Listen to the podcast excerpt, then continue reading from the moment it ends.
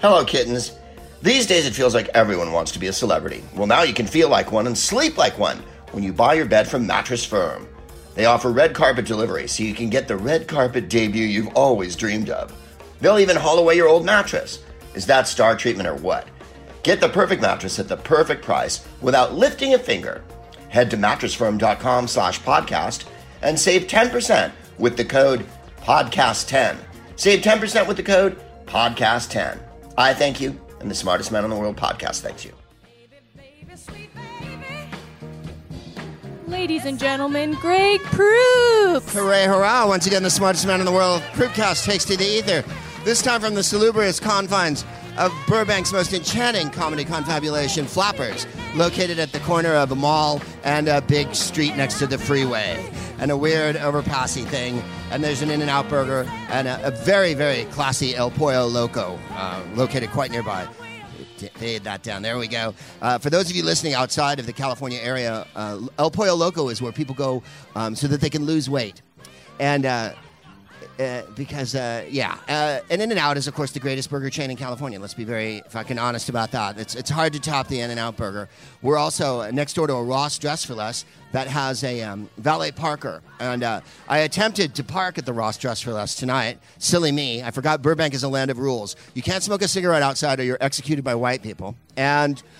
Uh, you have to eat at a chain restaurant, or you're dragged, you're keel hauled uh, with a white Tahoe down the main down uh, Verdugo. Uh, so I tried to park at the Ross Dress for Less, and the valet's like, "Are you going to Ross?" And I'm like,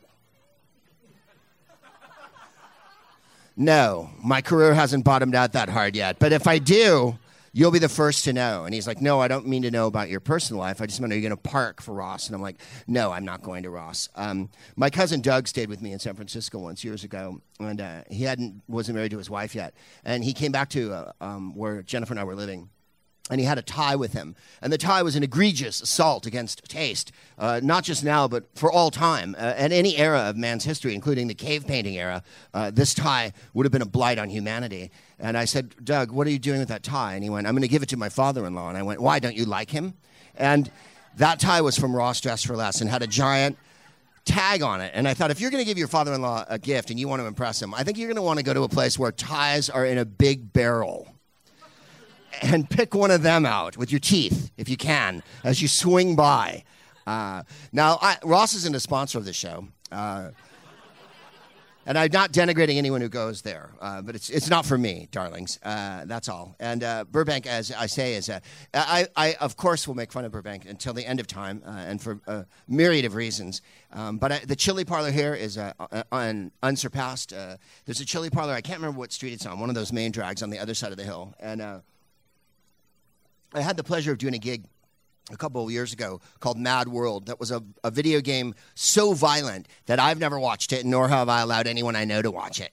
Um, but I voiced it over with uh, John DiMaggio, who you may know uh, as uh, Bender from Futurama, and of course a million other voice roles, and has a famous role uh, on uh, the Proopcast, in so much as uh, years ago, he came up with a theme song for the Audible uh, book company that is a sponsor of this show, unlike Ross Dress for Less.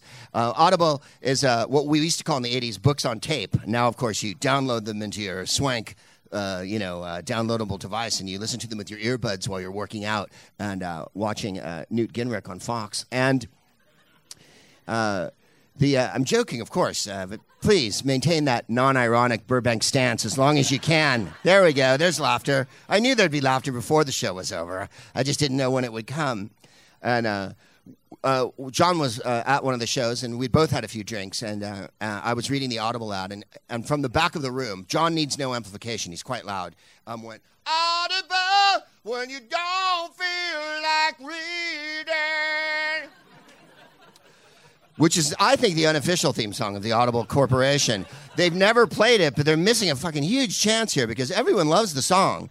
Uh, and everyone gets the idea when you don't feel like reading and you just want to spin your book. Uh, then uh, you know, like the rings in uh, George Pal's War of the World, uh, War of the Worlds, no Time Machine, uh, with Rod Taylor when he meets Mina, the the you know who's part of the Paris Hilton clan. That's all that's left of people on Earth are whites. You know, they're tan people with white hair. They all look like they're Hiltons. And uh, the, when they find the Museum of Ancient Times, they spin a ring and it goes.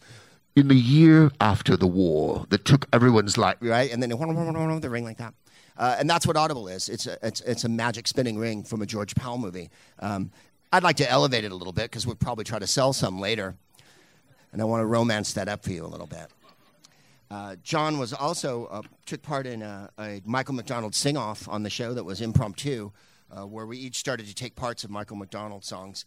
Uh, and Michael McDonald, as you know, often sings with Steely Dan. And I was given a gift, he said, cleverly segueing into this portion of the show, uh, by Michelle, as a friend of the show, called Major Dudes, a Steely Dan companion. Now, I don't know what that means. I find a Steely Dan companion is a rail and a glass of vodka, but you know, you go the way you want to go. Uh, I, I, think it's an unofficial biography or something. As you know, uh, Walter is swirling in the heavens. Uh, Walter's there is no longer a Steely Dan. There is just the Steely Dan now. Uh, which one is Dan, as they're so often asked? Um, there's only Donald. Uh, Walter is uh, swirling away. And I've seen them. I saw them several times. Of course, you have, Greg. You're a middle-aged man. There's two things you have to do when you're a middle-aged man: um, pretend you know which bottle of red wine to order. Um, smoke a cigar on the patio because if you come inside, you'll be killed, and uh, listen to Steely Dan. That doesn't mean I'm driving around listening to yacht rock on Sirius all the time. Uh, and I defy any uh, any member of Steely Dan to have been on a yacht at any point. Loggins and Messina did an album called Full Sail where they are pictured on a yacht. Uh, but Steely Dan w- were often not pictured, which was, I think, for your protection when you see what they look like. Um, just just as well that they're not on the cover because uh, they're not going to hot anyone up. No one's ever gone Steely Dan. Fucking let's make this happen. Um, more like Steely Dan. Hey, uh, as Jennifer once objected, that's too clean and tight for me to enjoy. Couldn't you loosen up the drum drops a little bit so we could have some soul in this music? And my answer to that is no. We're Jewish intellectuals from the East Coast, and you're getting the pop music the way we make it, which is uh, non derivative and, and, and inconceivably as tight as possible. We're going to fly across the country to find the right hi hat sound. Uh, oh, there's an interview and everything. Look at this. Wow. Also, awesomely, and thank you, Michelle. I don't know if you went to the old people section of the bookstore. The typeface is fantastic. It's like 65 Helvetica. It's just giant. Sans serif, enormous letters. I can read this. I can read this, which gives you an idea of how big the type is on this thing. I need Rosetta Stone lettering. You know what I mean? I can't just read any old book. People hand you a book and go, "Oh, I hope you like this book," and you're like, "Oh my God, the type's dense. It looks like armies of lice crawling across the night." You know, and then you get a book like this, and it's uh, uh what would you say were your main themes as writers? Walter, well, we have the usual ones unrequited love, destructive love, Donald, self destruction, Wa- Walter, the erotic, Donald, violence. Oh, we can write about anything. In fact, we were recently thinking about writing something about the Congress of Vienna, which is actually part of the reason I visited the museum at Monaco to get a little atmosphere. Now you can see why only I like Steely Dan. And why they're largely roped off to the rest of society. It's comments like this that have rocketed them to the top of the pop pile.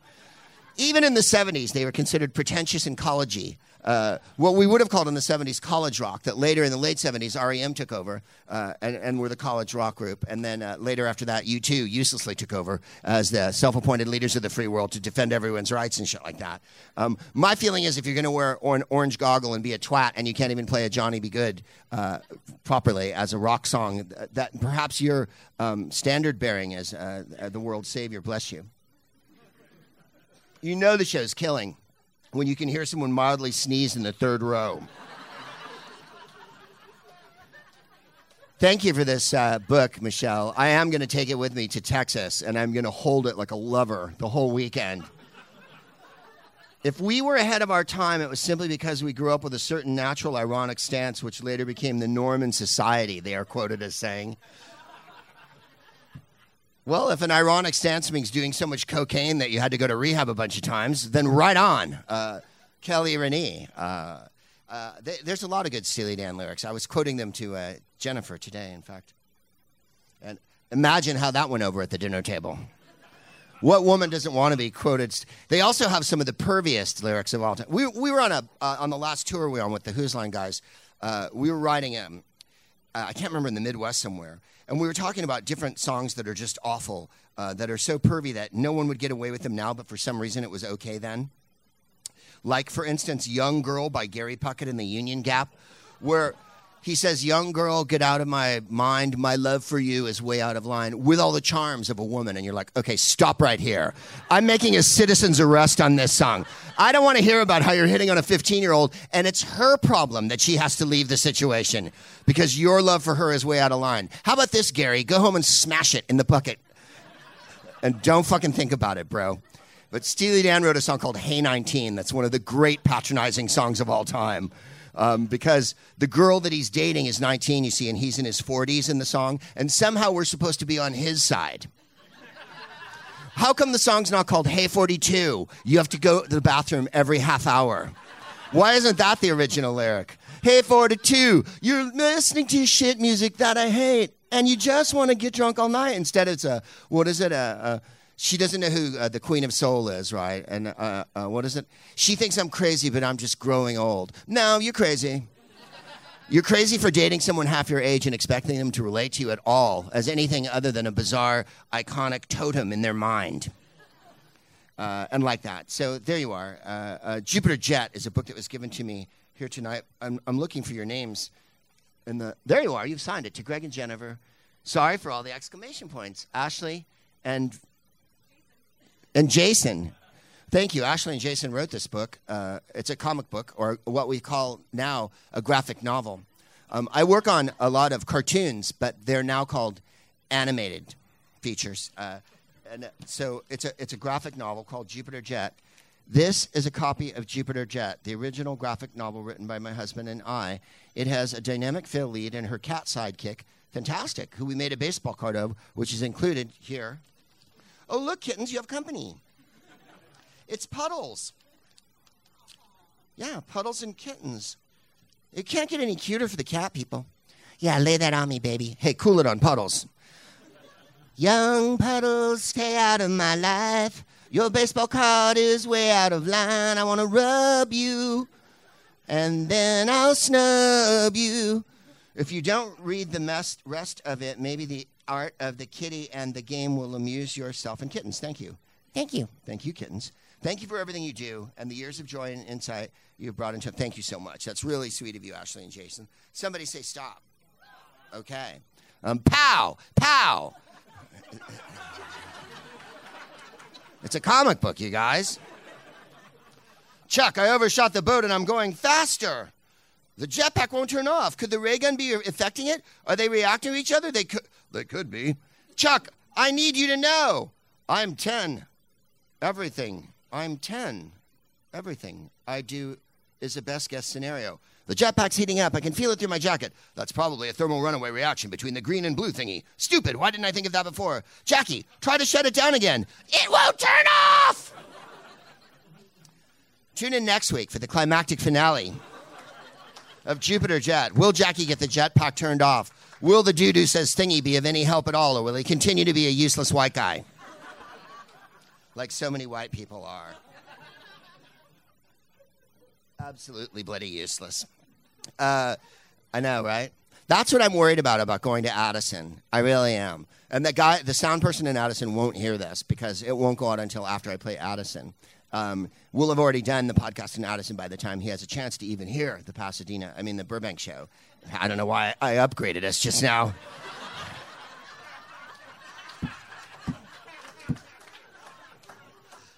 Pasadena. and, uh, uh, uh, but he sounds like he's on it. But I, I, I, play a lot of comedy clubs, and uh, I come in with my iPod. Like tonight, Chelsea, we went through everything. Like we didn't even have a chance to rehearse, do anything. She got me the desk. Everyone here at the club was right on it. Um, uh, Chelsea's managing the club tonight, and there's another Chelsea on sound tonight. There's more Chelseas than you could possibly handle. Elvis Costello so doesn't want to go here. And thank you for the four people who got that reference. Oh no, it does not move me, even though I've seen the movie. I don't want to check your purse. I don't want nobody else. I don't want to go to Chelsea. Um, my favorite London cab driver story ever is a London cab driver tells the story, and he's in a black cab, and Elvis Costello gets in the cab and goes, "I want to go to Chelsea," and the cab driver turns and goes, "No, you bloody don't, mate," because he wrote a song called "I Don't Want to Go to Chelsea." In fact, I believe it's in parentheses, I don't want to. Or it's I don't want to, and then in parentheses, go to Chelsea. I love when people put parents in their song titles because it's hard to get through a whole song title without some punctuation. In any case, Chelsea and Chelsea are running the show here tonight. As you can see, it's run by a room full of women, and so everything has come off with no rehearsal and no sound check. And I want to thank everybody here at the Flappers Comedy Club for doing that. I got here late.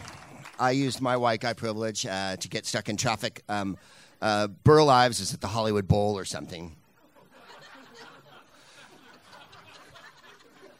So there was a lot of traffic, a lot of camper vans. I remember we played Vegas years ago with the guys, and uh, uh, we were at the MGM, and uh, which is uh, the MGM Grand uh, has like airborne STDs that are like molecules and people put their beers just anywhere. It's really wild. Anyway, uh, we were always there at Super Bowl weekend, and uh, one usually there'd be someone playing the Grand Arena there. And I've seen the Rolling Stones there with Jennifer. And what was so excellent when we saw the Rolling Stones was that Huggy Bear, Antonio Fargas, was in the crowd that night. We walked right by, and I'm like, "Fucking, it is night of a hundred stars tonight." Uh, Huggy, yeah, no one even knows what I'm talking about. It's okay. Starsky and Hutch, exactly. Uh, which I don't think anyone remembers the theme song to because its theme song wasn't as good as Baretta, which was sung by Sammy Davis Jr., which was a, which went 70 show. Don't do the crime if you can't do the time. Don't do it.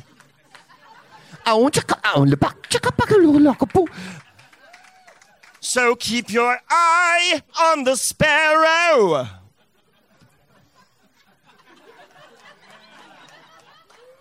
But their pimp was different. They had a cliche, stereotypical black pimp on their show as well. And then the pimp on uh, Starsky and Hutch was Huggy Bear, as played by Tony Fargas, uh, who also is a, quite a good actor in a lot of groovy uh, movies from the 70s. And uh, so we were playing at the MGM Grand, and Rush was playing there. And uh, uh, the crowd for Rush was funneling one way while we were funneling the other, right? And I don't know if you're familiar with what Rush is. Rush is. Um, I think a cult or something from Canada. I don't know. They're like they go, they play music that goes like like that. Like you're at a dentist and they haven't quite found the drill speed or whatever. And they're Canadian and uh, they wear leather pants and whatnot. Now, Geddy Lee, having just besmirched Rush with a terrible brush, uh, Geddy Lee made a, major endowment to the Negro League Museum in Kansas City. And there's an enormous baseball collection there that I don't think anyone, that's unparalleled, of autographed baseballs uh, by Negro League players, including the country singer Charley Pride, who played for a brief time with the Memphis Red Sox, which my wife is the one who hit me to. And his brother Mac played for the Lookouts, I think, and the, and the, and the Red Sox. Um, Charley Pride was thrown off of the team bus in 1962 at the Mets Florida camp by Casey Stengel personally. Uh, he, was, he, was, trying to redshirt into the game. And uh, uh, that's when he decided to become a country star. And the rest, as they say, is country history. Uh, he is, in fact, one of three black people that's ever allowed to be a country star, as far as I can figure. Um, the guy from Big and Rich and Hootie seem to be the other two. Of course, there was black country stars. Black people invented country music. They invented all the music in America. And you may recall uh, Ray Charles' um, Modern Sounds in Country and Western Part 1 and 2, uh, which came out in the early 60s. And if you saw the movie, it's true. He convinced his producers to do them. And in order to compile the songs for the record, he had them play him thousands of country songs, and he chose the ones he wanted to do. And so he did I Can't Stop Loving You. And that song personally resurrected country music. was in a doldrum when that album came out. Willie Nelson has said that album saved fucking country music music, and it was by a black blind person from Florida, who, of course, said, I grew up with country music. It's my music too, right? Um, uh, but country music has that thing, doesn't it? In any case, uh, Geddy Lee is, I think, the lead singer from Rush. I think he plays drums. No, what does he play? Bass. They're a three piece band? What are they, bass, drums, and synth? And a guitar? All right, crowd. I open the fucking floor and I'm getting a lot of bullshit here. I could call one of my relatives if I wanted this kind of inaccurate fucking reporting. Yeah, well, I think it's a bass, and, and you know, like, well, they had a piano. How many times have you seen them? 24. Anyway, they're at a. Who cares? No, no, no, no. I don't want to know. I don't care. Google it on the way home. In fact, Google it never. Okay. I'm never listening to a Rush song if I can help it the rest of my life. All right. I've had I've had to do it a couple times. I love Geddy Lee for doing it. I think he's a beautiful person. It's okay uh, that I don't like his music. It's okay if he doesn't like Whose Line. You know what I'm saying? We all make deals in this fucking life. So their crowd is heading into the Grand Arena at the MGM Grand, and Jeff Davis, who you'll remember from such shows as Harmontown uh, and many stories on this uh, broadcast, um, comes up to me and goes, "I have never seen so many silver ponytails heading to one show in my life." And then uh, George Strait would often play there, and uh, I, always, I, always, appreciated George Strait as a country star because um, he w- kind of pulled that George Jones thing of getting sort of wildly drunk in public and having to be carted off by the cops. Which I feel like if you're a country star, don't you want to take the Hank Williams route? I don't mean Hank Williams Jr. Hank Williams Jr. That's like saying like you like Sarah Palin as a recording artist. It, it, but the original Hank Williams who would get so drunk and methed up, and he'd go on stage at the Grand Ole Opry and go, "Everybody, come here to see old Hank Williams. Why don't you watch this?" And then bonk right on his fucking head. Like that's good country music. All the ones that are popular now, I whatever. I, I dropped off uh, right around when Merle Haggard split. That's right. I take you old school. Not that I don't think Faith Hill should sing at the Aretha Franklin tribute. She seems nice. Harrington McGraw, they're liberals. In country world, they're liberals. They're not like, uh, you know, bumstock bimbos like the rest of the bloody. Um, in any case, uh, here, here, spin that next Aretha Franklin song, if you will, there, Charles. Thank you. Oh, turn this one up a little bit. Right?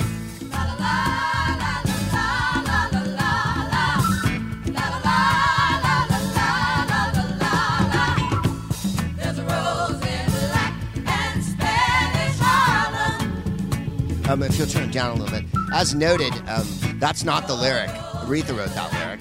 It, it, goes, There is a rose in Spanish Harlem, and Aretha wrote, um, A rose is black. Uh, Aretha Franklin's inauguration hat designer talks about uh, she was classy all the way. This is from People magazine. Jennifer gave me this article. Her uh, service will have been done by the time uh, this uh, show drops. But for your information, it's on Friday. Uh, and it's going to be on TV, and then there's lots of websites that are going to um, live stream it. Uh, Stevie Wonder's going to play. Uh, she's got Bill Clinton there, Jesse Jackson, um, Jennifer Holliday's going to sing. It's it's going to be wild. It's from nine in the morning till three in the afternoon. I don't know if you've seen her lying in state in Detroit, but it's just sensational. She's wearing a red gown, her hair is did, she's got six inch red pumps on, and her legs are crossed in the casket. Yeah, She's lying in state like a world leader because she is a world leader. And people are filing by for days and days and days. I don't know if you've seen the line or the video of it. I know there's a lot of white people here, and you're very, very busy looking at apps all day long instead of acknowledging that black people, you owe them an enormous debt of gratitude because you built your entire fucking slave world of privilege off their fucking back, and all people of color. And that it might behoove you to spend five fucking minutes paying attention to Aretha Franklin, who was honestly a rare talent a rare talent. In your life, you may not hear someone as good as Aretha Franklin ever fucking again. And that's not to diminish Beyonce or anybody like that, but the power and majesty and the complete dominance of her as a, an artist over the last 50 years is uh, undeniable. So the, the, line's gone around the block and around the block and around the block. Uh, and uh, the senator from, uh, from Michigan, uh, the mayor, everybody, uh, the, the great and the good, as they say. And quite right we were watching a, a, live concert the other night um, that was for um, uh, Bill and Hillary back in the 90s. And uh, she got up and sang opera, and then she brought out Lou Rawls, and they did a duet together. And Lou Rawls was all over her like white on rice, and I'm not kidding. It was almost me too. It was like he was like all in to Aretha Franklin. And uh, then she sang classical show tunes, really the gamut of American music. Then she did Respect, and um, it's a really good show. You can watch it on YouTube. It's uh, Aretha Franklin because she did all the inaugurations, right? She did Jimmy Carter, she did uh, Bill and Hillary, and she did uh, Barack Obama and Michelle. All of their inaugurations. And the first one in 2008, one of Barack Obama's aides came to him and said, "Who do you want to sing?" And he went, "Aretha." He, didn't even get the question out because that's who he wanted there. And uh, he uh, gave a very giant statement upon her passing and uh, said, and here's a tip at the very end of the statement um, always open, if you're DJing, always open with Rocksteady. Yeah, which is a, a, a very good tip from a president. Um, you notice that uh, Aretha Franklin didn't play Orange 45's uh, uh, inauguration because um, she's a sentient human being uh, with a beating heart and a sense of empathy. And uh, uh, because she's a sentient human being with a beating heart and a sense of empathy, she could smell uh, the sociopathy uh, and the racism emanating off him in giant, violent waves, like Cheeto dust. I'm not going to discuss uh, any of that, but let's go into this. So she wore this giant hat here. Uh, let's see here. Uh, many unforgettable moments. During Franklin's performance at Barack Obama's 2009 inauguration, her Swarovski crystal studded hat immediately stole the show. I don't know if you've seen it. It's a giant affair that heads toward the heavens. Um, like uh, evangelist hair, the higher the hair, the closer to God. With Aretha Franklin, she already had a ticket uh, to heaven. Her father being uh, an eminent uh, minister and kind of a show busy one, and everyone famous uh, that was in American music and arts and letters in Black World um, stayed at her house, ate at her house, and she grew up with them. And so, uh, on top of that, her her gospel singing is uh, absolutely sublime. Her hat is this. I, I, don't know if you're familiar with Swarovski, but it's really restrained and tasteful which is to say, a gangster would do drugs off of it. Uh, so it's kind of a swirling feathered affair uh, that heads in a giant V toward uh, the sky. And uh, it became the day's most popular meme. The designer behind the topper, Luke Song of Mr. Song Millinery, uh, talked about his close relationship with the Queen. I've known her for 20 years. She's been frequenting our showroom for as long as I can remember, and I've made hundreds of hats for her. Detroit based. Detroit she would drive around Detroit in her Cadillac and stop in at places and go in places because she was a real person. She lived in Detroit. She didn't live in Hollywood. And she went into um, Mr. Song's uh, millinery.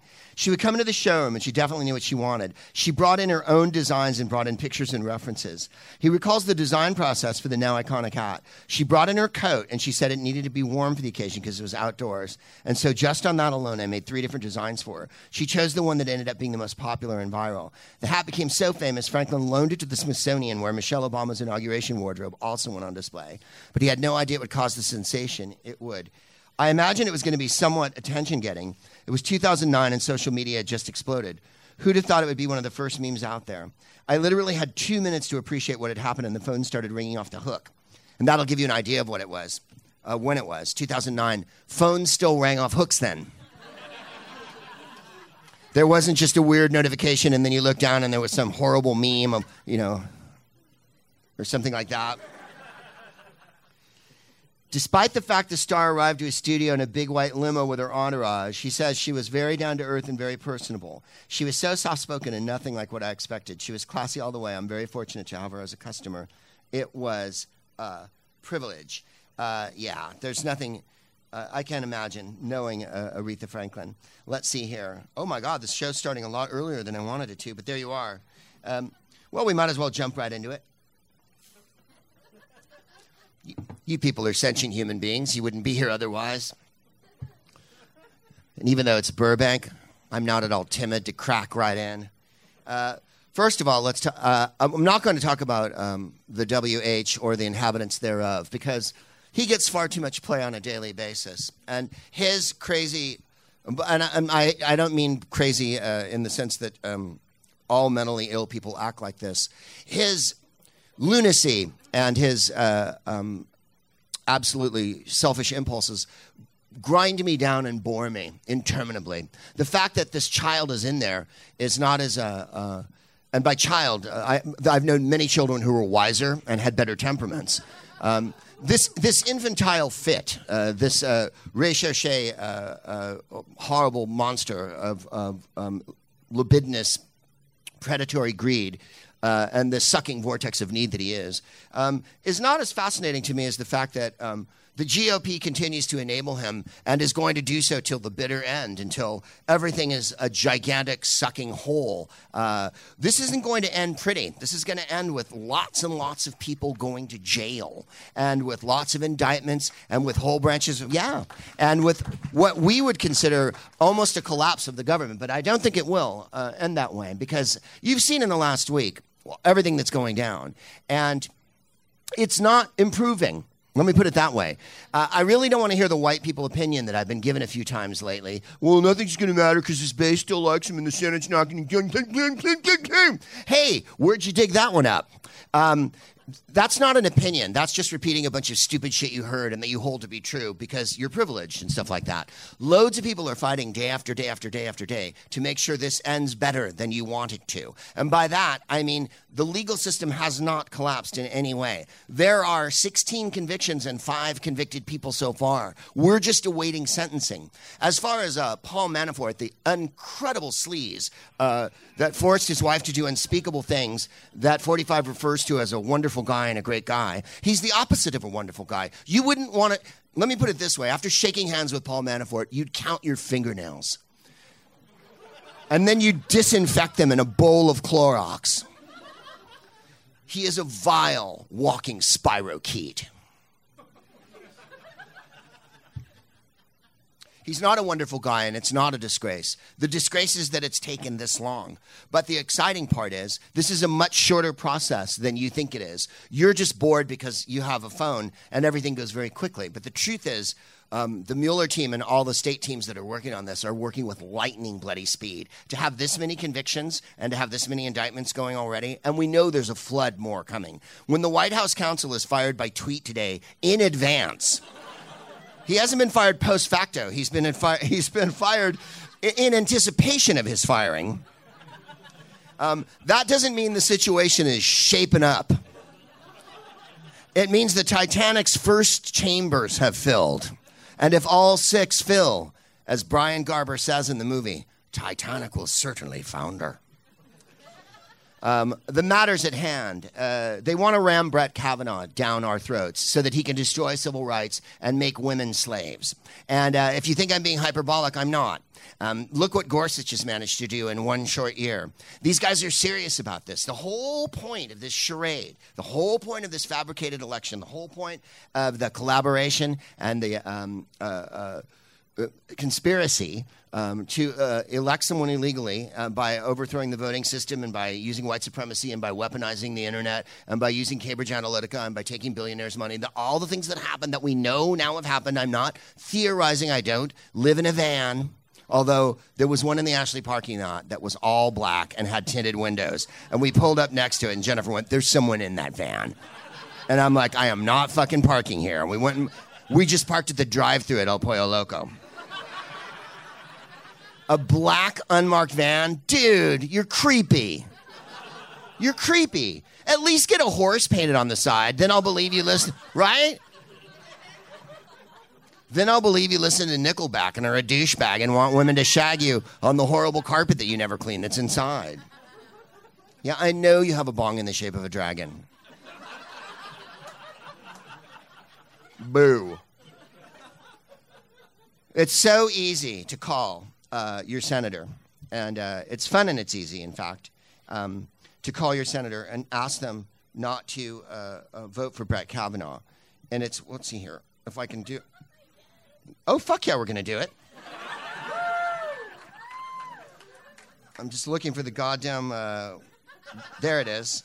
Is that it? No, that's a donation. They always want me to bloody donate. All right, fuck it. I'll just call. Here we go. Let's see. Which one's the phone? Oh, the one with the phone icon. This is how you do it, you guys. So don't freak out, because I know you're all like, I don't want to call. I'm a man, and I'm busy. I'm busy looking at porn all day and doing stupid shit. Yeah, I know what you're doing all day. You're, what you're not doing is helping women, and that's what you should fucking be doing. So here we go. We're gonna call right now.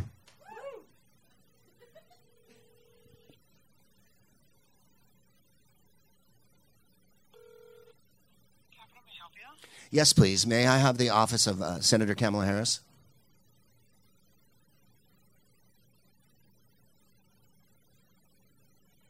Hi, this is Kamala Harris. Hi, this is Kamala Harris. Thank you for calling my Senate office in Washington, D.C. If you would like to leave a message, share your opinion about an issue, press 1. Okay. When I press one, I want everyone to yell, "Don't vote for Brett Kavanaugh." Here we go. My staff. Thank you. You may hang up when finished. There we are. No, I don't want you to do as haphazard as that when you do it. You're to, you're to say, my name is whatever your name is, Greg, me Gregorio, a. And then uh, uh, I'd like to speak, uh, to, uh, I'd like to leave a message for the senator regarding the nomination of Brett Kavanaugh. I understand that she's intending on voting him down, and I want her to know that I support her in that position. And I live in Los Angeles, or, you know, you guys, I live in Pasadena, or, you know. You can pretend. No yelling, no shouting, no anything like that. Oh, no, we yelled, but that'll be a fun one for them. Because imagine tomorrow morning when the person has to go in, and they're usually really nice to people that answer the phone. The person has to go in and, and listen back to all the messages. There's just going to be one of a bunch of people going, "Don't, don't vote for Brett Kavanaugh," and that person's going to go, "Oh man, that sounds like Burbank."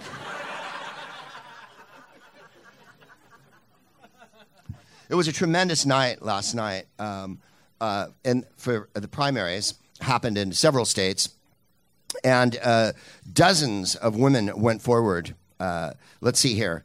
Uh, this is Emily's list. 62 pro choice Democratic women we've endorsed for the House can make it happen. Um, 74% chance of taking back the House this November. That's why there's panic uh, all over uh, the, the White House right now and why they're battening down the hatches because they know that if Congress flips and if Congress is full of women, um, then starts the proceedings in earnest. And that means subpoenas and that means committees, actual committees the Congress is meeting, has a committee uh, that's meeting and met last week that's investigating Hillary's emails right now. Understand that. That's what the Republican Congress is doing. If the Democrats come in, that will no longer be happening. You'll see his personal business investigated. You'll see his tax form subpoenaed. You will see so much hot action uh, that, yeah, it's just going to get super, super, super good. Uh, understand, uh, uh, let's see here. Um, last night, there was loads of women uh, that went through. Um, a second, oh no, I don't want to read you that. In any case, just by pure numbers, 400, uh, 26 women won primaries last night. You, th- this is huge because Congress is 19% women. That's the House and the Senate, right? 500 some odd people, 19% women. 468 women are running for the House, 51 for the Senate, 40 for governor. Uh, there are six, uh, yeah, they're including, um, uh, well, we'll get to him in a second here. Uh, in the state of Arizona, uh, which uh, tends to flip a little red, Ms. McSally and Ms. Sinema are running against each other. So it is certain that the state of Arizona will have a woman senator uh, in November. Uh, whether she is a right wing uh, woman, who is Ms. McSally, um, but remember who Ms. McSally was running against in that election. I don't know if any of you were following it. A woman named Kelli Ward, who, on the day that John McCain died of cancer, tweeted, Political correctness is a cancer. So tone deaf doesn't begin to describe where she's coming from. And the other candidate was Sheriff Joe Arpaio, who was running for Senate convicted felon, when you are pardoned of a crime, it means your guilt is without doubt. You have to be absolutely guilty and convicted of a crime to be pardoned of it. Sheriff Joe was running what we like to call a concentration camp. Uh, in Maricopa County, and was basically torturing the people under his charge, uh, who were often brown people. Let's put, hit the nail right on the head here. He's a racist um, and uh, an evil, evil doer of the highest caliber. He went down in flames last night, awesomely. McSally is what we call a mainstream Republican candidate, which means she likes free range Guatemala children. If you think my jokes are too harsh, keep in mind that there's hundreds of children still separated from their parents, and there's hundreds of children in prison camps all over the country. And the Republicans could stop it tomorrow. morning at 8 a.m. if they wanted to. They don't want to. The base, or whoever we're calling them now, signed up for this. The cruelty is what they signed up for. They wanted the racism. They knew they were going to get that. And they wanted the chaos and all that. Uh, and they wanted someone um, wildly uh, ineffective and um, completely uninformed to reflect their own opinions because they are wildly uninformed. Uh, and they wanted someone who wasn't. Um, uh, uh, so uh, intelligent and perceptive and astute, like your Barack Obama or your Bill Clinton, who could speak off the top of their head and fully formed sentences and took time to think of answers. They want someone who's going to go, "That bad witch hunt." Believe me, it's fake. It's disgusting. Fake. They want that, uh, and that's why they don't stop it. Uh, that and the Russian money, which is oh so Rand Paul delicious. Um, Mitch McConnell only comes out of his cave in Kentucky for two things um, to punish women and brown people, and to lap up um, bags of Russian money and stuff them in his salamander pouch so he can take them back. There are currently 1,866 female members of state legislatures across the country. That makes up one quarter of the legislative seats. You may have noticed that state legislatures tend to be bodies of right wing men who do things like throw out the Supreme Court in West Virginia or vote overwhelmingly to restrict abortion in Oklahoma or South Dakota or Iowa. That's what all white male legislatures do in states. They're dangerous, they're toxic, they're an emblem of the toxic male privilege that we're suffering under right now. And that's why having this giant wave of women run for office is going to be a refreshing breath of fucking air for all of us. Um, you may applaud if you wish, or you may wish to seem apathetic, even though you did yell, Don't vote for Brett Kavanaugh, good for you.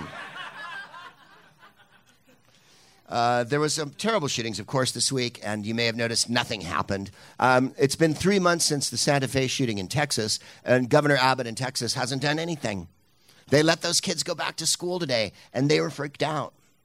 They were freaked out walking back into the same hallways where there'd been an active shooter three months before. How do you deal with that as a parent? How do you deal with that as a teenager? Oh, I think you never stop burrowing up every politician's butt like an armadillo till the end of time until gun control is had in this country. If it isn't something that's been on your radar, you may have noticed the Russian spy who's arrested and in custody, Maria Butina, um, was part of the whole uh, NRA being funded by the Russians, the Russians funneling all that money through to the Republican candidates who were in the last election to make sure that school shootings continue apace and that white men have the privilege of walking into any situation and shooting people because that's what white men require for their autonomy. They don't want anything women want um, health care, um, even the most simple things like, oh, I don't know, a free tampon, the ability to walk into a school and not be shot. That's to be contested. But anything that white men need, unlimited ammunition, ammunition, the ability to have a serious mental illness and be a, a, a, spousal abuser and still be able to buy a gun, no background checks, anything like that. It's changing, and you know it is. Um, guns. At Mom's Demand uh, is a grassroots army of at every town. You can go on every town or at Mom's Demand and show your support by emailing them or joining the, uh, the rallies that they do. You may remember how enormous that um, gigantic nationwide rallies were after Parkland.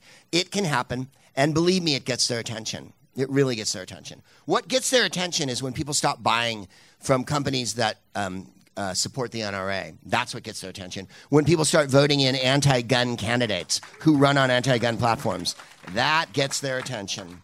Um, it's been almost a year since Hurricane Maria tore through Puerto Rico, um, devastating its infrastructure, wiping out communications, uh, the exact number of lives has been in question. Hmm. Initially, the Puerto Rican government said 64 people. After several studies found much higher, uh, this week it was revealed the government raised the official death toll to 2,975. That's a dozen people less than 9 11. To put it in perspective for you, that's a lot of people. They all didn't die when the hurricane hit, they all weren't drowned at once. They died of neglect malfeasance, want, and lack of proper medical care, plumbing, and any sort of uh, thought. By the way, Puerto Rico is part of the United States. In case you think it isn't because they speak Spanish, it is part of the United States. It is our protectorate. And there's been much talk over the years about making it another state. Of course, we don't want to do that because the corporations abuse Puerto Rico. And uh, I couldn't buy my eye drops that I need for my glaucoma for months because they're made in a factory in Puerto Rico. So where's my fucking parade? No, the ju- but point is this. a normal Senate, uh, and by normal I, went, I mean one that um, would um, uphold their vow to uphold the Constitution. By the way, 45, like everyone else, put his hand on a Bible and swore to uphold the Constitution. The Constitution doesn't say through neglect and malfeasance and through absolute malice toward brown people, you let 3,000 people die. And uh, any, any other Senate would have impeached him for that alone, don't you think? At least there would have been the repercussions there was after Katrina, where you saw W's uh, approval rating slide right down into nothingness by the end of the second term because he let that happen to Americans, the diaspora of New Orleans. And by the way, he's never off the hook. In case you think, oh well, you know, W was he was bad, but like he's better than this guy. Um, w destroyed the economy of the world. W killed millions and millions of people. He is so not off the hook until the day I die. Um, I forget nothing. Nothing. You don't destroy New Orleans, which next to Chicago and Detroit may have given more music to the United States than any place in the world, uh, and let the population go from half a million to a quarter of a million. Let douchebags from Brooklyn swoop in and buy all the fucking restaurants and shit and change the very complexion of the place, and the crowd doesn't laugh at that. uh, Ms. Cruz, the mayor of Puerto Rico, uh, was quoted as saying, um, this is this number, this 2,975 number, is his brand.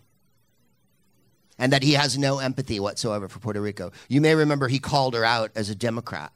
Uh, that was his response to her complaining there wasn't enough um, aid. And that he went down there and threw paper towels at a room full of people and wore a baseball hat, and that that was enough for him. He was quoted today as saying, I wasn't going to speak of him, but I, I'm, I'm here. I think we did a fantastic job in Puerto Rico. There's no evidence for that whatsoever. Um, the last people to have any power come back on was last week. It was been a year, you guys. They're very close to the United States physically. It's easy to get there, real fucking easy to get there. Um, it's a, a humanitarian crisis of insane proportions, and we wouldn't have allowed any other president to do it. If Barack Obama hadn't sent um, immediate supplies to Haiti when they had their uh, earthquake, w- would we have been able to hold our fucking heads up? If you're a Republican and you're listening to the show, one, good for you, and thanks for sticking this far into it.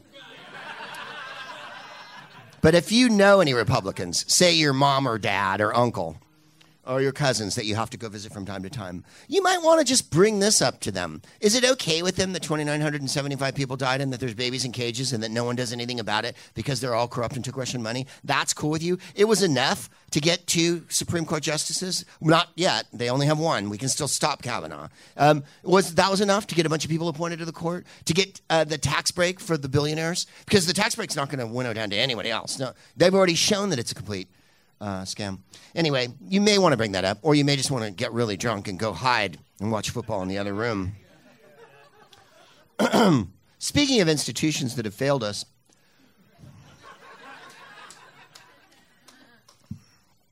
like men, um, Marc Thiessen in the Washington Post. This is about the Catholic Church. And if you're a Catholic, hey, if you're still hanging in and you're still a Catholic now, wow. I think it was George Michael who said, You've got to have faith. Because I have no idea what you're clinging to now. I really, really don't. Gosh, I don't. Nuns killing orphans in Vermont. That's the tip of the fucking iceberg. Ireland, uh, the, the prisons that they ran for children in Ireland so they could be abused. And not, we haven't even got to Pennsylvania yet. Marc Thiessen. For the first time, I understand how the Reformation happened. Thank you. If you know anything about history, and uh, because you live in Burbank, I'm guessing you went to a California public school, so maybe I'll fill you in on this. Uh, During the Middle Ages, um, the popes were quite corrupt. They did things like preditate on women and have wild parties and send armies out into the field and uh, uh, invade uh, other foreign sovereign entities. Does any of this sound familiar to you? They held orgies in the Holy See. Mm. And they had illegitimate children whom they appointed to high posts within the papacy, such as cardinals and bishops and things like that. They were an all male organization. Does any of this seem familiar at all to you?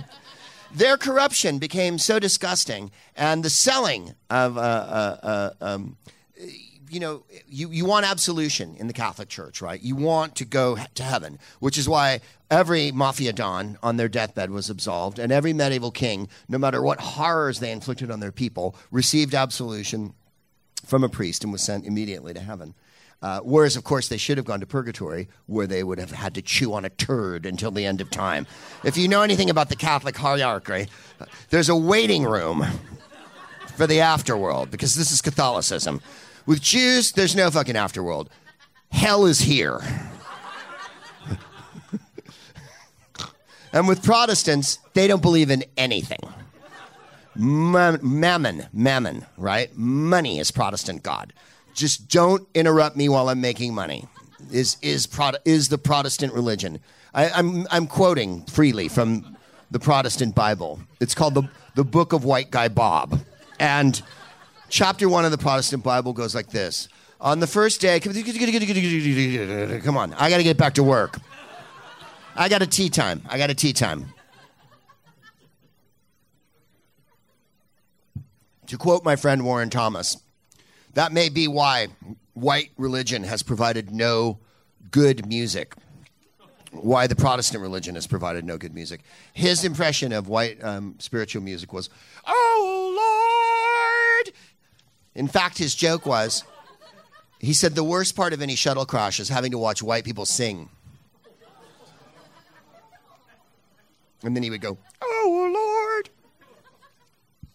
Uh, reading the standing letter from Archbishop uh, Carlo Maria Vigano, in which the poor, uh, former papal nuncio says he personally informed Pope Francis five years ago about the accusations against then Cardinal Theodore McCarrick, is heartbreaking and enraging. On his flight back from Ireland, Francis responded to Vigano's testimony by declaring, I won't say a single word on this. Sorry, that's not good enough. 500 years ago, faithful Catholics waited too long to root out corruption in the Vatican with disastrous consequences. We can't make the same mistake again. What were you getting at, Greg? What I was getting at was this. They were selling absolutions by the bushel. You could come and walk in with a fistful of gold, and that would get you a, a, pardon and absolution. You were forgiven for your sins. And it became so revolting, and the local parish priests were so predatory on all the parishioners um, that in a, a, a, revolt took place in Europe, led by uh, the, the priest Martin Luther. And Martin Luther uh, went to the Catholic Church in uh, Worms, Germany, where Jennifer had been to the church, where he nailed his tenets up to the wall, and he put them on the wall. And it was all about how they should be less corrupt and uh, how they should get back to Jesus and whatnot, the original intent of the church. He was also wildly anti Semitic, but that's just a byproduct of being Goyim. Uh, and that's why the Reformation happened. And uh, if this doesn't cause another Reformation in the Catholic Church, wow. Um, the amount of uh, cover up. Uh, let's see here. I have things on two sides of a piece of paper here. Here we go. Law enforcement officials across the country are considering how to investigate abuse cases by the Catholic Church. States have been pressured to act following the mid August release of the searing Pennsylvania grand jury report, which identified 300 priests who committed sexual abuse on more than a thousand children. Systematic cover up by senior church officials in Pennsylvania and the Vatican over 70 years. Um, in Missouri, the Archdiocese of St. Louis have agreed to voluntarily open church records. In Illinois, AG Lisa Madigan plans to meet with the Chicago Archdiocese. In Kentucky, AG Andy Beshear's office is looking to see what statutory tools. In Florida, AG Pam Bondi, the one who takes money and appears on Fox News. She's appearing on Fox News this week. Most attorney generals in the United States are quite busy and don't have time to be TV personalities while they're being attorney general. You may have noticed that our attorney general, Xavier Becerra, is rarely on Fox News commentating because he's busy with the matter at hand. AG Pam Bondi says her state's 20 elected attorneys have jurisdiction. That's handing the ball off. So she's going to mount no investigation into what's going on in the Catholic Church. New York AG Barbara Underwood, who might be saving democracy along with Angela Merkel, uh, has contacted district attorneys to begin an investigation into uh, potential abuse. We owe it to past victims and current victims to fully investigate sexual abuse crimes, said Albany County District Attorney David Soares, who heads the DA's Association of New York. The power of individual attorney generals, attorneys general varies widely through the country, and Congress has shown little interest in getting involved. of course they have, because it would be making a principled stand. And that's not going to happen with this Congress. Um, it's all about the victims. All the boys and girls, all the men and women that have been victimized uh, by not just priests, of course, the Catholic Church is rife with this. It's really time to clean house. It's time for you, as a human, to stand up and be vocal about that as well. You can complain. Well, I don't know what to do. Um, you can call, yes, you can call your representatives, the Attorney General of California. You can write letters. Um, you can go on. There's loads of websites now about this, as you might imagine, uh, about the Catholic Church and what's going on right now. Um, it is uh, a scandalo and really, really. Uh, don't you care uh, about the victims? I think we all do. I think we all feel awful about it. Is anyone in this room uh, uh, not aware of someone in their life or themselves that's been abused, whether it was by a priest or a relative or a friend or a date or whatever? Um, are you flashing the light for some reason? Am I to wrap up? Yes. Yes? The show's an hour and a half. Instructed to give you a light at 50 and 55. Oh, I think. Thank you, darling. We're going to go an hour and a half. You're only keeping by the letter of what I sent you. I appreciate that. Chelsea's reading by the rules here, and I'm stomping all over them. I'm not wrapping up. There's, a, there's time left. Thank you. You confused me by being accurate and on the ball. As I was saying, I'm used to dealing with men in venues, and men do things like, "Hey, do you mind if I take the case off your iPod? I can't get the cord to go in it." No woman's ever said that to me. No woman sound person has ever said to me, "I have to take the case off because I can't get the cord in." Put the fucking cord in. Guys who do sound have said the following things to me over the last seven years of recording the podcast. Where's my iPod? Oh, I don't know. I left it on the console. Uh-huh.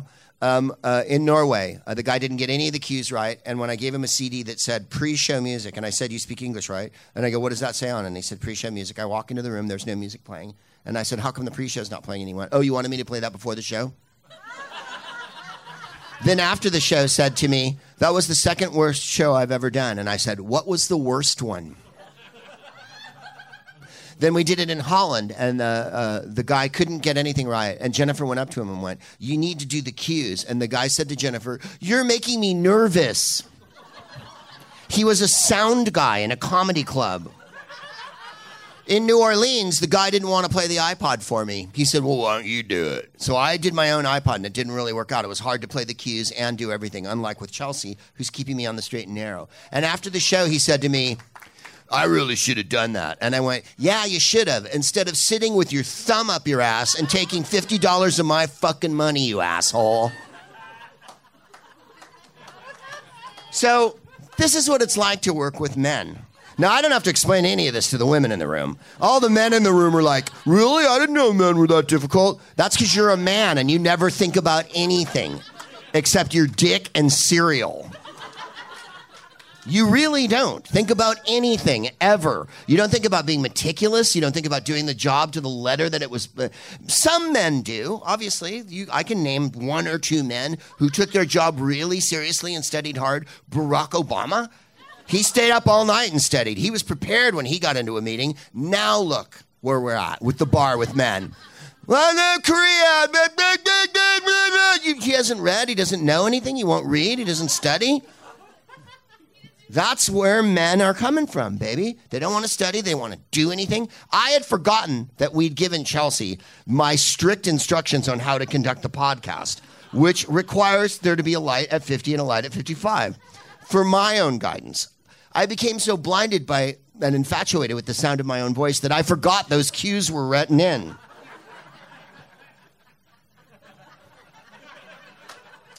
So I'm hoping the one in Addison will be good.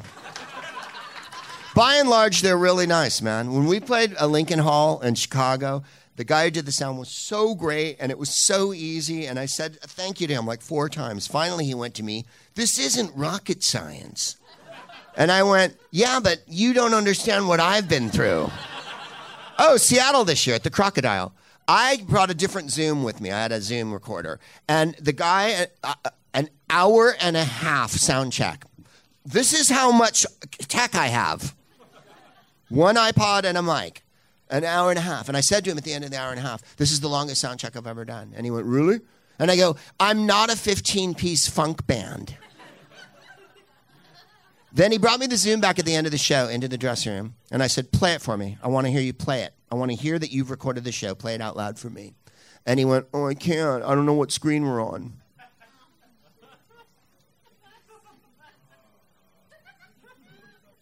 Guess what he looked like? He was a white guy with a beard. Now, these are minor annoyances.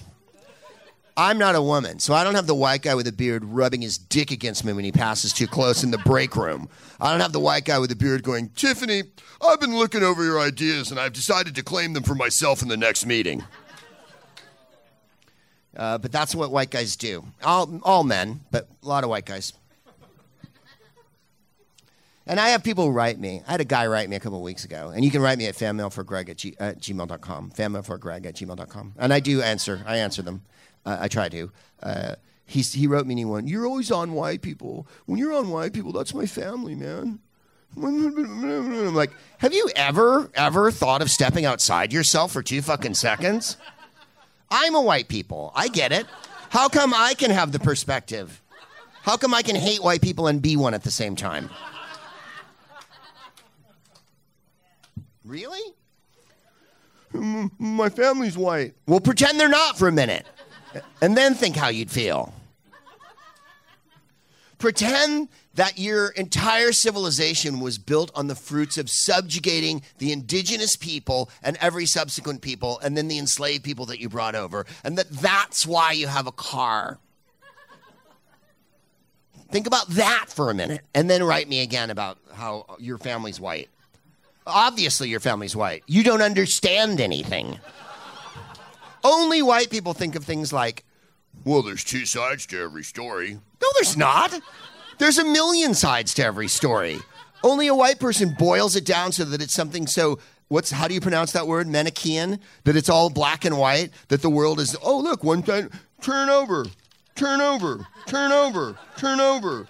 I'm just following the instructions. There's not two sides to a bunch of things. There's not two sides to misogyny, homophobia, racism. There's not two sides to pedophilia. There is no two sides to the Catholic Church right now. There's one big ugly side and it needs to be fucking solved. There's no two sides to the GOP. They're Nazis who jail children and foment racism. So if you're asking me to see it from their point of view, I'm not. I don't care anymore. I don't have to because I know that I think about things and read things and think of things analytically. If you're not thinking of things analytically, then you're going to go like, "Well, I don't see everything's good. I don't need to vote." There's two things you should do in your life. Try to fall in love if you possibly can at any point. You'll be lucky if it happens. If you can fall in love, it's, it's super awesome. And be politically active. You only get one fucking chance in the world. There's people who are coming after you. Maybe that dep- maybe a lot depends on what you do. Does that ever? uh, There's a movie with Ashton Kutcher, and he steps on a butterfly. Maybe that'll help spell it out for all y'all. You aren't being punked right now. There are icky white people trying to destroy the world and their friends. Who are their friends? Modi in India, Duterte in the Philippines, right? There, there's plenty of evil fuckers uh, running around. Uh, which brings me to this. If you want to help uh, uh, abused women, uh, donate to uh, R-A-I-N-N dot org. And the number, if you are um, seeking help from abuse, is 800-656-4673, which is 800-656-HOPE. Uh, it's a 24-hour hotline. If anyone you know or anybody is in a situation where something bad's happening to them, which brings me to this, and we haven't spoken about it at great length on the show, but I have to address it tonight.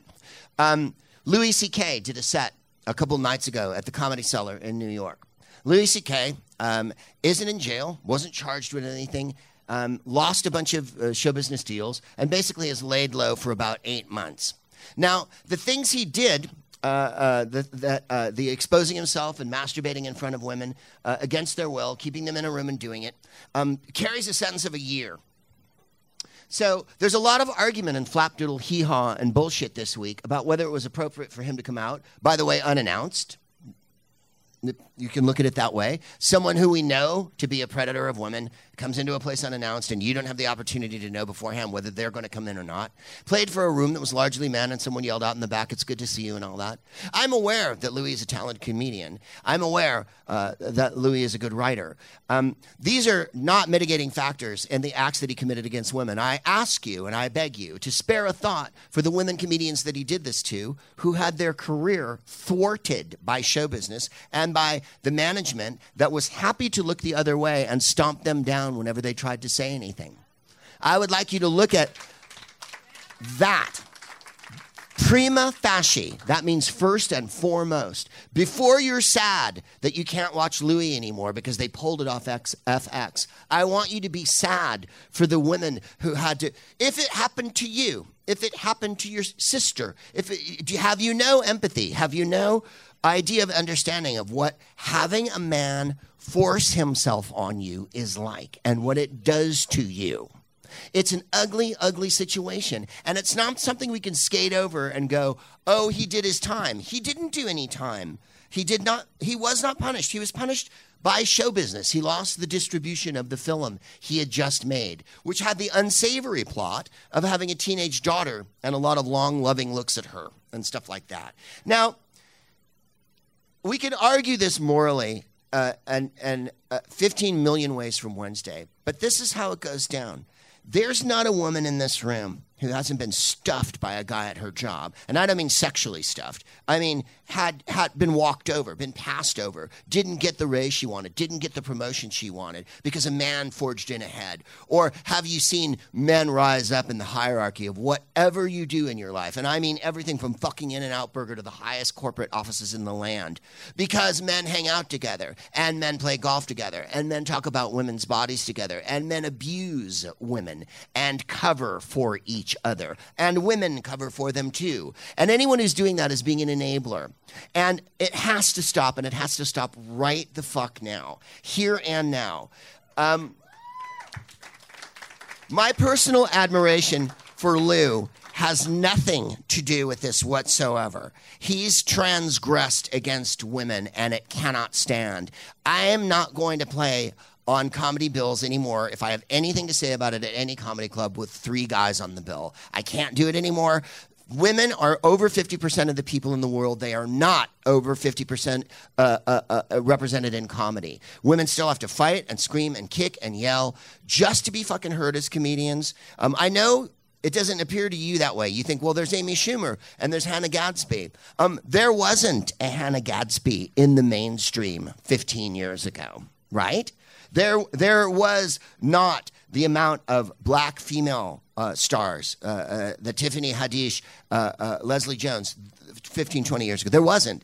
SNL had one black woman on it fucking ever until a couple of years ago. I mean, women are systematically kept out of every decision making process, particularly in show business and especially in comedy. I've spent my whole life playing in clubs, watching guys talking about masturbation, watching guys talking about rape and triggering uh, horrible triggering jokes. I have been guilty of doing awful jokes that were sexist and mean. Uh, I made fun of Britney Spears. I made fun of the Kardashians. I've really tried to excise that all out of my act. Um, I, I, could make fun of Kellyanne Conway and, and um, Sarah Huckabee more than I do, but I, I even try not to do that because it's all so triggering. Having the leadership of the country be a group of enabled predator pedophiles. And by the way, setting up prison camps for children is an invitation to pedophilia, like having parishes with priests that run hither uh, and thither and have no fucking adequate supervision and are moved from parishes to other parishes when they transgress rather than facing any punishment letting the people in show business um, that are the gatekeepers that decide who's going to get a special, that decide who's going to get stage time. How many women quit comedy in the last 40 years? Because they can't take it anymore. Because they can't take the men that are in comedy, the men that run comedy. Lots of women, lots and lots, I assure you. Um, I know it's not a funny topic, but I really, really feel like I have to address it. I haven't enough. And it's, it's revolting to me. Uh, when I first started uh, back in the, right after World War II, there, let me put it this way. When I was a little kid on TV, there was lots of comedians on TV. Among them, Bill Cosby and Woody Allen. And on TV, we were allowed to have uh, uh, Moms Mabley, Totie Field, Joan Rivers, and Phyllis Diller. Phyllis Diller and uh, uh, did self-deprecating jokes about herself, and so did Totie Fields. Joan uh, made fun of other people quite a lot, and uh, obviously went on to be a, a, comedy legend. Moms Mabley was quite old and wore a house coat and curlers on stage. That was her act. She shuffled on. That's the extent of women I can remember. Then, when the sketch shows came out, they started to let other women on the shows uh, uh, Teresa Graves and Chelsea Brown and Judy Carne and uh, uh, Ruth Buzzi and Jo Anne Worley, Goldie Hawn, Lily Tomlin. Then it started to break open a little. Then Saturday Night Live actually did the wild thing when it started of having three whole women in the cast. Now, I auditioned for a crappy sketch show that was on Fox TV in the 80s, and I can't fucking remember the name of it because it was so shitty. And I remember one of the women saying to me, I couldn't get a part on it because they had a redhead. I was asked when I auditioned to take my glasses off by the person who got me the audition. And I said, But I wear glasses. And she said to me, But we already have someone with glasses. This is how comedy is cast, you guys. We have a black person, we have a fat guy, we have a blonde girl. That's how they look at it. And now, let's open up the field to the open mindedness of 2018. We have a queer, non binary person, right? We're ticking all the boxes because we're so cool now. Well, all that shit has to come to a crashing fucking halt. Um, I can't support uh, male comics who are sexist. I remember working with a guy in New York and he did this inconceivably awful ejaculation joke. And I walked over to the manager of the club, and he didn't even say a word to me. He went, I'll get someone different tomorrow, and I'll cut him down. They didn't fire the guy, they cut him down to like five minutes. And then at the end of the week, he said to me, Thanks for not having me fired. And I just went, mm. Now I think I would have him fired because the joke made the room freeze over, and it was triggering as fuck, and it was disgusting. And I don't need to hear it. I have a little bit of power, right? I don't make decisions. I don't. I don't have a network deal. Uh, I, I don't have the ability to grant a bunch of people jobs, but I can give women jobs when I do stand up, and uh, I intend on doing that. Jenny Yang wrote this. Uh, uh Kathy Griffin wrote a piece today on Twitter where she said a woman had just uh, contacted her and said she was quitting comedy because she couldn't take it anymore. The men, and by men I mean the agents, the managers, and the people who run show business, because it's men mostly. It really is. Lots and lots of men. And I'll go even one step further. A lot of the people who run comedy have no sense of humor whatsoever and don't even appreciate comedy. That's not to say all of them, lots of them do. I'm lucky. My manager's lovely, and he thinks I'm funny. My manager is quoted in the New York Times in the Louis C.K. article from a year ago um, as being the one who went to uh, uh, Louis' management and said, they, these girls were abused by him, and they went, "Oh no, we'll handle it." Right? So, but a lot of people who work in comedy are dour bean counters, and to them, they could be in any business. They could be selling tires, they could be uh, uh, digging a hole. It doesn't matter. Comedy is just the mode by which they make the money. Uh, like I said, there's lots of people who really appreciate comedy. There's lots of people who are lovely about comedy. I'm lucky enough to work with lots of them. Uh, the JFL group from Canada, I play lots of festivals for them. They care. The, the gigs go off on time. There's food backstage. The mics work. The tech is great. That's how you know they fucking care. And they've made a huge effort to get more women in over the last few years. But efforts aren't made everywhere. And I still go to comedy clubs where it's all guys. All guys on the bill. That's supposed to represent society. Three white guys on stage telling jokes about how fat their girlfriend is for fucking hour and a half. Now, to be even more fair, The young comics of this generation that are in their 20s and 30s, the men and the women, are a million times hipper than my generation was. I grew up in a generation in the 80s. 80s comedians, take a deep dive sometime. Um, it's fucking disgusting what guys were talking about, what they were getting away with on stage, the amount of fucking inconceivable racism and misogyny. Um, and in the last few years, I've done festivals in um, Helsinki and a few other places where I saw more sexist comedy than I thought could ever fucking happen again. So that's how I feel um, about Louis getting to do a set. Um, he has to atone, and atonement means you make things right. Jenny Yang wrote this. You've admitted to sexually assaulting comedians in a work culture where fellow people of power took actions to keep the victims not working and quiet about the offenses so you could make millions and keep working. How do you atone? A thread of solutions. Privately apologize to each of your victims. Number two, write letters and make phone calls to all of the club bookers, hosts, waiters, agents, managers, tour managers, and fellow comedians who protected you to apologize to the survivors. Number three, take a full accounting of all the earnings these survivors missed. They'd hypothetically continued on their career trajectories without your enablers. Pay them that amount. Number four, take a full accounting of all the physical and emotional labor and services your survivors have had to pay for themselves or neglected because they couldn't afford it. Pay for that. Number five, if these survivors are still performing comedy or even if they're not, ensure they get job shows and stage time for as long as they need through your considerable network of gatekeepers. Number six, use your money and network of gatekeepers to make sure all comedy clubs are to be managed by at least half women or non binary people and book this way as well. That one I couldn't fucking scream here, here too loud enough. If I have to go into one more dude who runs a comedy club's office and say in the morning, this happens every week when you go on the road, they take you out to do the radio and the TV, which by the way puts no one in the club. TV and radio haven't put people in the club since 1989. They might as well make an announcement before the show to turn off your beeper. I do it because I'm a good sport. Uh, and I've done a few that I've told the clubs that I didn't want to do because the people were screaming redneck racist assholes. And I did one a couple years ago. I said, please don't make me do this. I don't want to do it. And they went, it's really important for us to do it. I did it. The guy treated me like an asshole. And I had the publicist call me and apologize the same morning, 20 minutes later when she heard what happened on the show. And I said, I wonder, might you trust me after 35 years in the business to know who's an asshole and who's not? I don't go on the radio with the intention of not selling tickets. I go on the radio, uh, chuckles the fucking clown. You're gonna, I'm gonna get people to come to the show by being fucking funny. And this guy went, hey, poops. And I said to him, he said to me, could we be friends? And I said, yes, if you never spoke. And then he said something hideously, hideously racist. And I said, You know, you're as proud of your ignorance as if it was a pony that you raised for 4 H. And he got real mad at me. And I was like, You know what? Fuck you. How does that fucking grab you? Uh, so, that whole idea. I, every day, I have to get in the car with the guy who runs the club or the PR person for the club. And I go, How many tickets have we sold for tonight? And would you like to guess what the answer is? No, zero. Fuck you.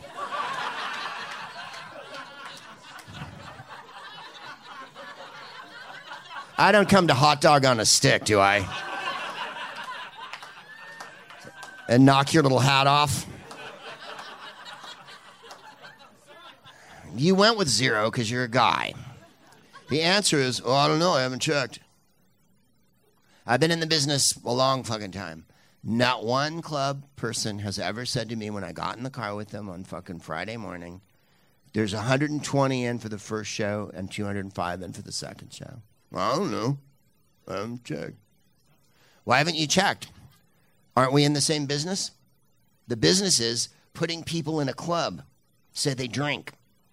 The entire raison d'etre for live comedy aside from uplifting you and making your heart sing like a hawk, having you toss your head back with gales of laughter and forget your workaday troubles for but a moment because of our arduous labor up here being the satirical pixies that we are, those reasons aside, the french fries that you ate and the drink you drank is why this club is here. It's why any club is here. I know that seems very cynical and bottom line. David Feldman said to me once, comedy is telling jokes to drunks in bars.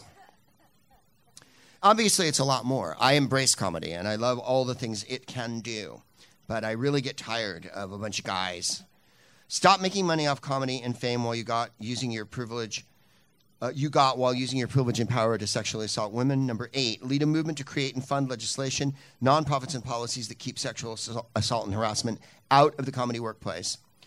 Uh, number nine, donate to RAINN.org and tell your fans, followers to donate to RAINN.org and to post their donation receipts online to show evidence.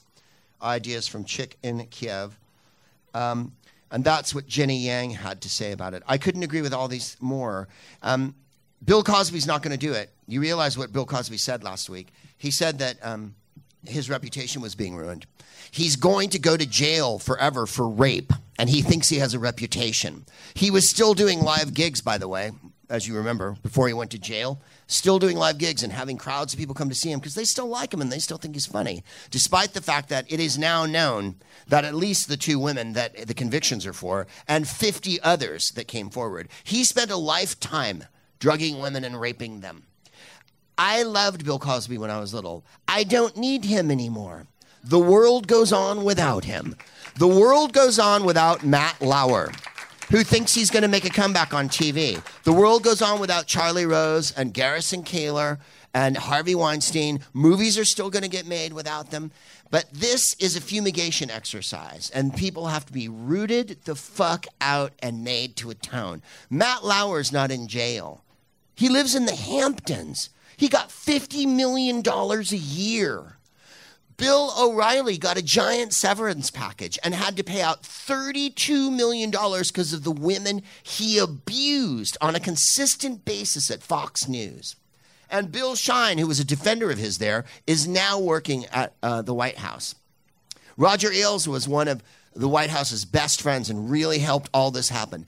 The national dialogue of this country was absolutely lowered to the floor and below by Roger Ailes flagshipping Fox News, creating a false equivalence, creating an alternate universe that white people could go to and seek solace when it all became too much that they didn't want to stay in shape, that they didn't want to achieve, that they didn't want to read or study, that they wanted to take opioids, and that they wanted everyone who tried harder than them, that were people of color and women, to be shut the fuck down, and that they wanted that to be government fucking policy every moment of their lives. Roger Ailes started it. We know for a fact that he abused women. Thank God he's fucking dead now. Um, and if you think that it's wicked to speak evil of the dead, it's even wickeder to abuse women for your whole life and never ever atone for it. Women get stuffed in every fucking business. I used to work at a comedy club in Seattle in the 80s, and I would go to the bar upstairs and I would order a drink. And the waitresses had to order from the same bartender. And he has worked there for years. And I remember being next to a waitress, and she said, Can I get two, uh, you know, gin and tonics, a beer, and this and that? And he went, Why don't you suck my dick? And he said this to every waitress every time they ordered, all the time ever, and he still worked there. And I remember at the time going, Oh my God, does he do that all the time? She's like, Yeah. But like all women, she had to put up the fucking shield and just go, Yeah, yeah, that's what he's like. That's over, you guys. That has to be over. For real. If your friends do it, if your friends act like that, don't be their friend. If your friends are being sexist fucking pieces of shit, shut that fucking shit down. There can't be this anymore. The groping and the grabbing. Uh, there was a giant article in the LA Weekly about the IO and the UCB in Hollywood and all the fucking sexual fucking predation that goes on there. Yeah, I'm fucking naming names. Uh, Why, why should we not anymore? Who, who are we fucking protecting? Uh, and like that. So, what can you do? You can listen to women comedians, um, but you're a man. I know. I speak from the place of pure evil. I'm a white, middle aged, privileged man. So I know what our fucking evil plans are for all y'all. Because, as Jennifer pointed out to me, I was led into all their meetings because I'm a white guy. Uh, I'm not let into all the all the meetings because I'm effeminate, and I'm not let into a lot of the other meetings because I'm feminist, and I'm not let into a lot of the other show business stuff because I'm outspoken about how I feel politically, and I and I don't hate women. Um, and guys don't really feel comfortable around that. Guys want it to be the way it always was, you know, baseball caps. And talking about cars. Yeah.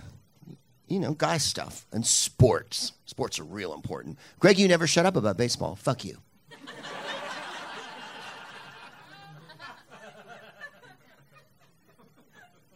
and porn.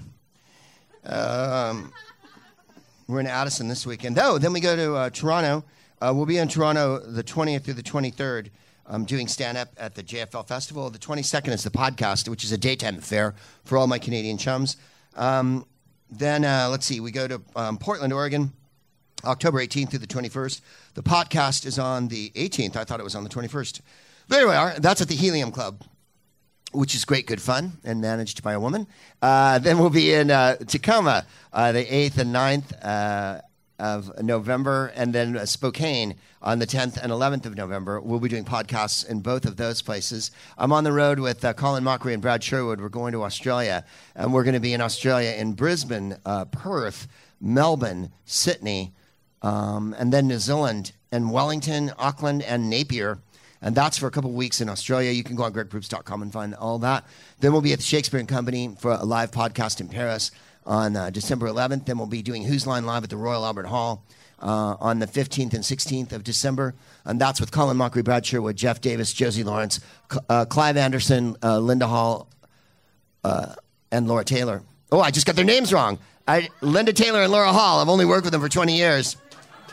No respect for women. Then the next then the next night we'll be at the Soho Theatre in London. Uh, uh, um, yeah, uh, at the that'll be the 17th of December, and then we hope back in um, San Francisco. There's also a special surprise that I can't tell you about because we haven't signed the papers yet, but uh, uh, that's supposed to happen soon. It'll happen in October.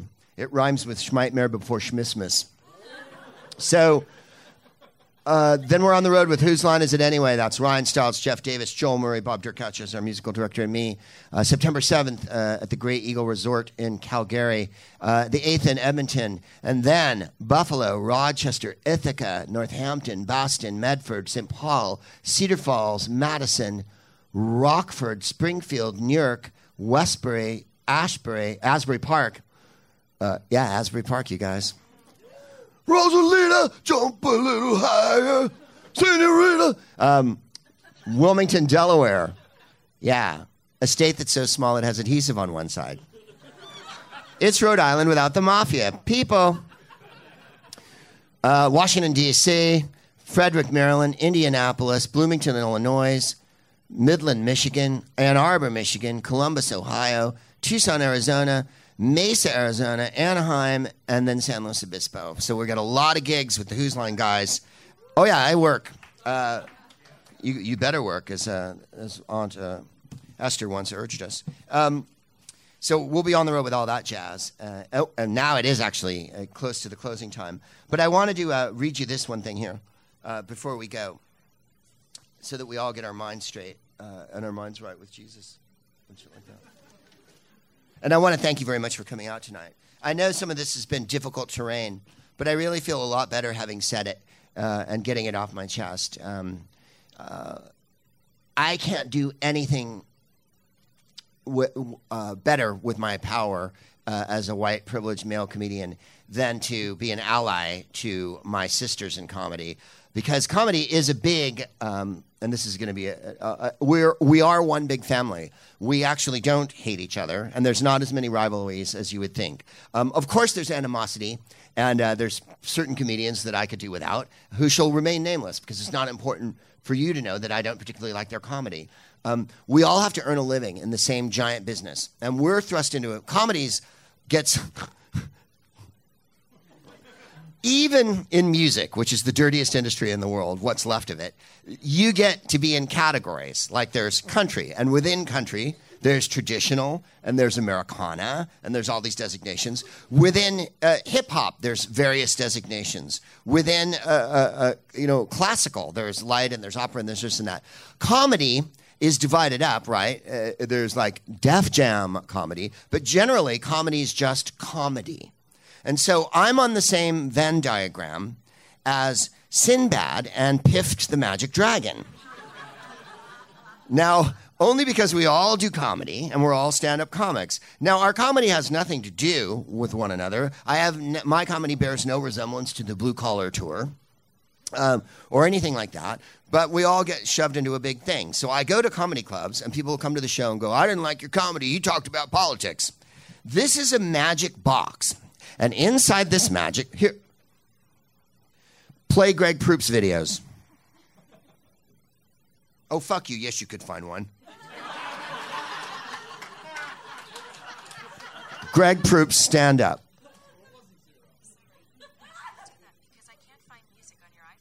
Oh. Greg Proops. Contact information. I am Greg Proops.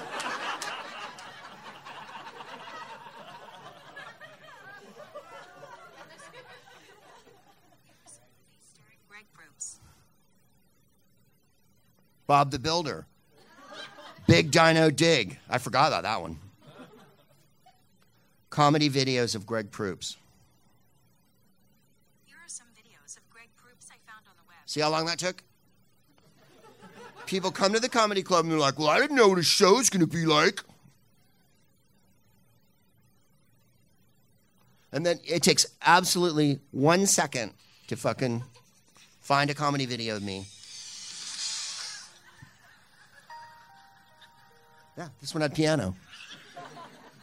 Um, so I don't buy that excuse. If you come to my show and you get mad at me because I don't hate women and because I hate Orange 45, fuck you. Be an informed comedy consumer. I don't go to a NASCAR race and go, what the fuck is this? I thought they were going to drive the kind of cars I like. I, you know, I don't go to a country show and go, I like jazz, play jazz. Yet people feel fully empowered to come to a stand up show and go, oh, these are jokes I like. I was heckled in Boston a couple years ago.